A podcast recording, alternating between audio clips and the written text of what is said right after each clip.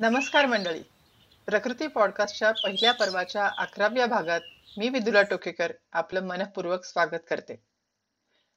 मागच्या आठवड्यात माझा इनबॉक्स प्रतिक्रियांनी उतू जात होता. हुश ते हट अशा सर्व प्रतिक्रिया अपेक्षितच होत्या. त्या संख्येनेही इतक्या येतील याची अपेक्षा नव्हती. दोघा तिघांनी तर दोन तीनदा एपिसोड ऐकून मुद्दे काढून सविस्तर चर्चा केली. मला घरचा अभ्यास पक्का करण्याची संधी मिळाली. विचारांना चालना तर नक्कीच मिळाली. दूध हा विषय केवळ आहाराचा नसून भावनेचाही खूप आहे हेही प्रकर्षाने जाणवलं. खर तर मी हा एपिसोड थोडा घाबरत घाबरतच केलेला होता. कारण हा विषय जिव्हाळ्याचा टोकाच्या मतांचा अभिनिवेशाचा आहे. आपल्या जुन्या लाडक्या समजुतींना धक्का लागत असतो. त्यातलं थोडं काही बुद्धीच्या पातळीवर समजत असतं पण कमबख्त दिल है की मानता नाही. तर आलेल्या सगळ्या प्रतिक्रियांमधनं त्यांचं जे काही प्रातिनिधिक होतं किंवा ज्या काही कॉमन प्रतिक्रिया होत्या तर मला असं वाटलं की त्यांना त्यांचा पुन्हा एकदा आढावा घेणं आणि त्यांना पुन्हा एकदा उत्तर देणं हे आवश्यक आहे. त्यामुळे मी त्यातल्या आज निवडक किंवा कॉमन प्रातिनिधिक प्रतिक्रिया निवडलेल्या आहेत. आणि आज मी त्यांनाच उत्तर देणार आहे. तर त्यातली पहिली प्रतिक्रिया अशी होती की दूध पिऊ नको तर काय पिऊ? आपल्याला सकाळी उठून काहीतरी पिण्याची सवय झालेली असते. रात्री झोपताना घोटवर काहीतरी पिण्याची सवय झालेली असते. आता या प्रश्नाला अनेक उत्तर आहेत. पण साधं उत्तर द्यायचं तर दूध पिऊ नको तर काय पिऊ? या प्रश्नाला उत्तर आहे की साधं पाणी प्या नारळाचं पाणी प्या फळांचा रस लिंबू पाणी हे तुम्ही पिऊ शकता. अगदी दूध वर्गात लच प्यायचं आहे अशीच इच्छा असेल तर अगदी पातळ ताक ज्यातनं लोणी काढून टाकलेलं आहे आणि भरपूर पाणी मिसळलेलं आहे असं पातळ ताक तुम्ही पिऊ शकता. दुसरी प्रतिक्रिया होती की दही तरी चालेल का? आपल्या पचन संस्थेला दुधापेक्षा जरा पचलेलं दही बरं वाटतं कारण शेवटी पोटात दुधाचं दहीच होणार असतं. तर मग दही तरी चालेल का? दूध पचणार नसेल तर. कारण का देहात बरेच जीवाणू असतात जे मलनिस्सारणाला मदत करतात? तर मग हे चालेल का? हा चालेल का हा प्रश्न ना? जरा अवघड आहे. काही खा सगळं चालतंय. पण जेव्हा तुम्ही आजारावर निसर्गोपचार घेत असता तेव्हा पोटावर कमीत कमी ताण ठेवायचा आहे म्हणून पचनाला जड असे दुग्धजन्य पदार्थ टाळायचे आहेत. तब्येत उत्तम असेल तर बासुंदी सुद्धा खा. चालायला सगळंच चालणार आहे. पण आजारावर निसर्गोपचार घेत असताना दही टाळा.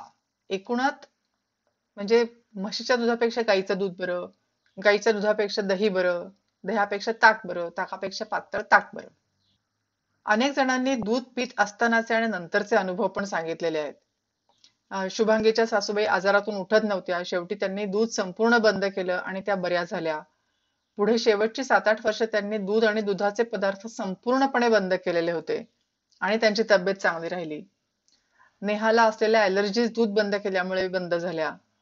कुणाचा मुलगा वयाच्या पाचव्या वर्षानंतर त्यांनी दुधाला सत्याग्रहच केला. म्हणजे तो तोंड बंदच करून घ्यायचा. शेवटी आईनी थकून त्याला दूध पिण्याची अजिबात जबरदस्ती केली नाही. आणि मग पुढे त्याची उंची वाढली वजन वाढलं तो कॉलेजमध्ये खेळाडू झाला पण तो दूध प्यायला नाही. तर असेही अनुभव लोकांनी कळवलेले आहेत. पुढची प्रतिक्रिया अशी की विगन दुधाला तुमचा आक्षेप का? आक्षेप असं नाही पण काय होतं की हे दूध मूळ पदार्थांवर खूप प्रक्रिया करून केलेले असतात. म्हणजे काजूचं सोयाचं दूध फार प्रक्रिया करून काढलेलं असतं. निसर्गोपचारामध्ये मूळ पदार्थावर प्रक्रिया करून तो खाण्यापिण्यापेक्षा नैसर्गिक स्वरूपात तो पदार्थ जसा असतो तसाच सेवन करण्यावर भर आहे. म्हणजे नारळाचं दूध काढून पिण्यापेक्षा ओलं खोबरंच खावं असं मत निसर्गोपचाराचं आहे. आणि दुसरी महत्वाची गोष्ट अशी आहे की जेव्हा हे विगन दूध डबाबंद रूपात आपल्यापर्यंत पोचतं तेव्हा ते टिकवण्यासाठी त्यात काहीतरी मिसळलेलंच असतं किंवा त्याच्यावर आणखीन प्रक्रिया केलेली असते. शिवाय त्याच्या पुढे ते घालून कॉफी किंवा तत्सम काहीतरी किंवा काहीतरी प्रक्रियायुक्त गोड चव घालून त्याचं सेवन केलं जातं. तर हे निसर्गोपचाराच्या ताज आणि प्रक्रिया विरहित या तत्वाच्या विरुद्ध आहे. अगदी विगन दूध करून प्यायचंच असेल तर तुम्ही तुम्ही स्वतः सोयाचं तुमच्या सेवनापुरतं जर का घरी दूध करून पित घरी दूध तयार करत असाल आणि ते लगेच पित असाल तर ते एक वेळ चालू शकेल. पण बाजारातून डबाबंद विगन दूध आणणं आणि मग ते विगन आहे आणि म्हणून ते चालेल हा एक थोडा मला असं वाटतं भ्रामक समजूत आहे. पुढचं एक मत लोकांनी सांगितलेलं आहे जे फार इंटरेस्टिंग आहे. गांधीजींनी निसर्गोपचार आणला. तर गांधीजी सुद्धा शेळीचे दूध पितच होते. हो बरोबर आहे. गांधीजींची मतं दुधाबद्दल पुष्कळ बदलत बदलत गेली. आणि त्यातलं आरोग्य की कुंजी हे जे त्यांनी निसर्गोपचाराचं एक बायबल लिहून ठेवलेलं आहे की जे सगळेजण वापरतात. त्याच्यातला मी गांधीजींच्याच शब्दांमधला मजकूर थोडा वाचून दाखवते. त्यांची मतं खूप बदलत गेली शेवटपर्यंत. तर गांधीजी काय म्हणतात? आरोग्य की कुंजीमध्ये ते ऐका. मैं शाकाहार का पक्षपाती हूँ। मगर अनुभव से मुझे यह स्वीकार करना पड़ा है कि दूध और दूध से बनने वाले पदार्थ, जैसे मक्खन, दही वगैरह के बिना मनुष्य शरीर पूरी तरह टिक नहीं सकता। मेरे विचारों में ये महत्व का परिवर्तन हुआ है। मैंने दूध, घी के बगैर छह वर्ष निकाले हैं। उस वक्त मेरी शक्ति में किसी तरह की कमी नहीं आई थी। मगर अपनी मूर्खता के कारण मैं 1917 में सख्त पेचिश का शिकार बना। शरीर हाड़ पिंजर हो गया। मैंने हठपूर्वक दवा नहीं ली और उतने ही हट से दूध या छाछ भी लेने से इनकार किया। शरीर किसी तरह बनता ही नहीं था। मैंने दूध न लेने का व्रत किया था, मगर डॉक्टर कहने लगा, यह व्रत तो आपने गाय और भैंस के दूध को नज़र में रखकर लिया था। बकरी का दूध लेने में आपको कोई हर्ज नहीं होना चाहिए। मेरी धर्मपत्नी ने डॉक्टर का समर्थन किया और मैं पिघला। सच कहा जाए तो जिसने गाय भैंस के दूध का त्याग किया है, उसे बकरी वगैरह का दूध लेने की छूट नहीं होनी चाहिए, क्योंकि उस दूध में भी पदार्थ तो वही होते हैं। सिर्फ़ मात्रा का फ़र्क होता है। इसलिए मेरे व्रत के केवल अक्षरों का ही पालन हुआ है, उसकी आत्मा का नहीं। जो भी हो, बकरी का दूध तुरंत आया और मैंने वो लिया। लेते ही मुझमें एक नया चेतन आया, शरीर में शक्ति आई और मैं खाट से उठा। इस अनुभव पर से और ऐसे दूसरे अनेक अनुभवों पर से मैं लाचार होकर दूध का पक्षपाती बना हूं। मगर मेरा यह दृढ़ मत है कि असंख्य वनस्पतियों में कोई ना कोई ऐसी जरूर होगी जो दूध और मांस की आवश्यकता अच्छी तरह पूरी कर सके और उनके दोषों से मुक्त हो।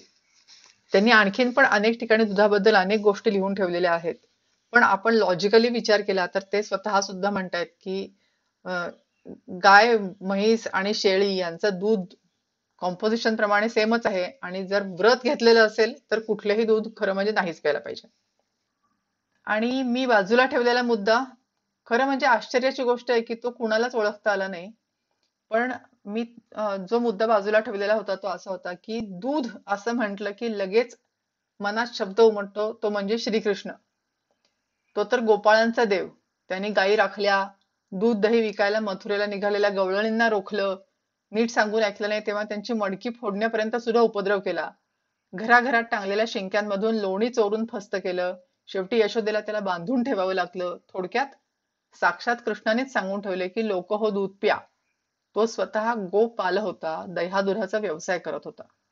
तर मला असं वाटतं की कृष्णाने आपल्याला बऱ्याच गोष्टी शिकवल्या. त्यांनी सगळ्यात महत्वाचं सांगितलं की वासरांना पोटभर दूध पिऊ द्या. तो वासर सोडत होता. वासर गाईचं दूध पित होती आणि म्हणून गवळणींना दूध पित दूध आणि म्हणून गवळणींना दूध मिळत नव्हतं ही गवळणींची मुख्य तक्रार होती. घरच्या पोरांना उपाशी ठेवून उत्पादन विकू नका असं त्याने सांगितलं. कंसाच्या दैत्यांना दूध तूप विकू नका असं सांगितलं. तसंच त्यांनी सगळ्यांनी मिळून गोपाळकाला करून खा भेदभाव करू नका सगळं चाटून पुसून खा वाया घालवू नका असंही सांगितलं. आणि कृष्ण स्वतः मल्लविद्या शिकत होत्या. त्यांनी मल्लविद्येतच कंस चाणूरांना पराभूत केलं. तो पहिलवानकी करत होता ना? म्हणून दूध पित होता. खेळाडू खूप शारीरिक मेहनत करणारे जीवावरचा ताण घेणारे सैनिक वगैरेच्या गरजा वेगळ्या आहेत. आपण बोलतो ते सर्वसामान्य बैठक काम करणाऱ्या फिटनेससाठी फार तर तासभर व्यायाम करणारे लोक यांच्याबद्दल.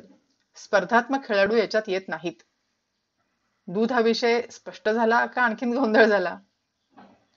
जरा सोपं करूया. आजारावर उपचार घेताना दूध आणि दुधाचे पदार्थ नकोतच शक्यतो. म्हणजे शरीराला रोग बरा करायला शक्ती राहील. एरवी म्हशीच्या दुधापेक्षा गाईचं दूध बरं. खोक्या पिशवीतल्या दुधापेक्षा समोर काढून मिळणारं दूध बरं. दुधापेक्षा दही बरं. दह्यापेक्षा ताक बरं. ताकापेक्षा अगदी पातळ ताक. त्यातनं लोणी वगैरे काढून टाकलेलं आहे असं ताक बरं. लोण्यापेक्षा तूप बरं.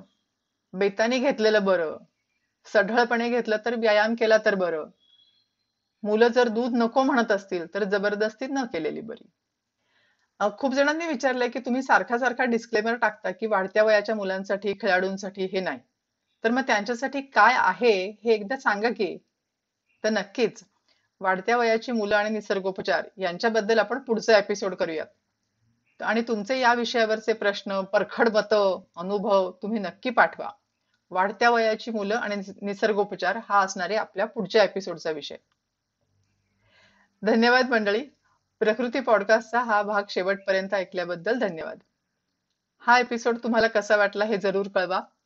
तुम्हाला काही प्रश्न शंका विचारायचे असतील तर या लिंकवर जाऊन रेकॉर्ड करून तुम्ही मला पाठवू शकता किंवा माझ्या फेसबुक किंवा इन्स्टा पेजवर तुम्ही विचारू शकता. या पॉडकास्टला लाईक शेअर आणि सबस्क्राईब नक्की करा. तुम्हाला या साध्या सोपा युक्त्या आवडत आहेत तर तुमच्या नातेवाईकांना मित्रमंडळींना सहकार्यांना शेजाऱ्या पाजाऱ्यांना हा पॉडकास्ट नक्की ऐकवा. शेवटी एक निसर्ग विचार सांगून समारोप करूया.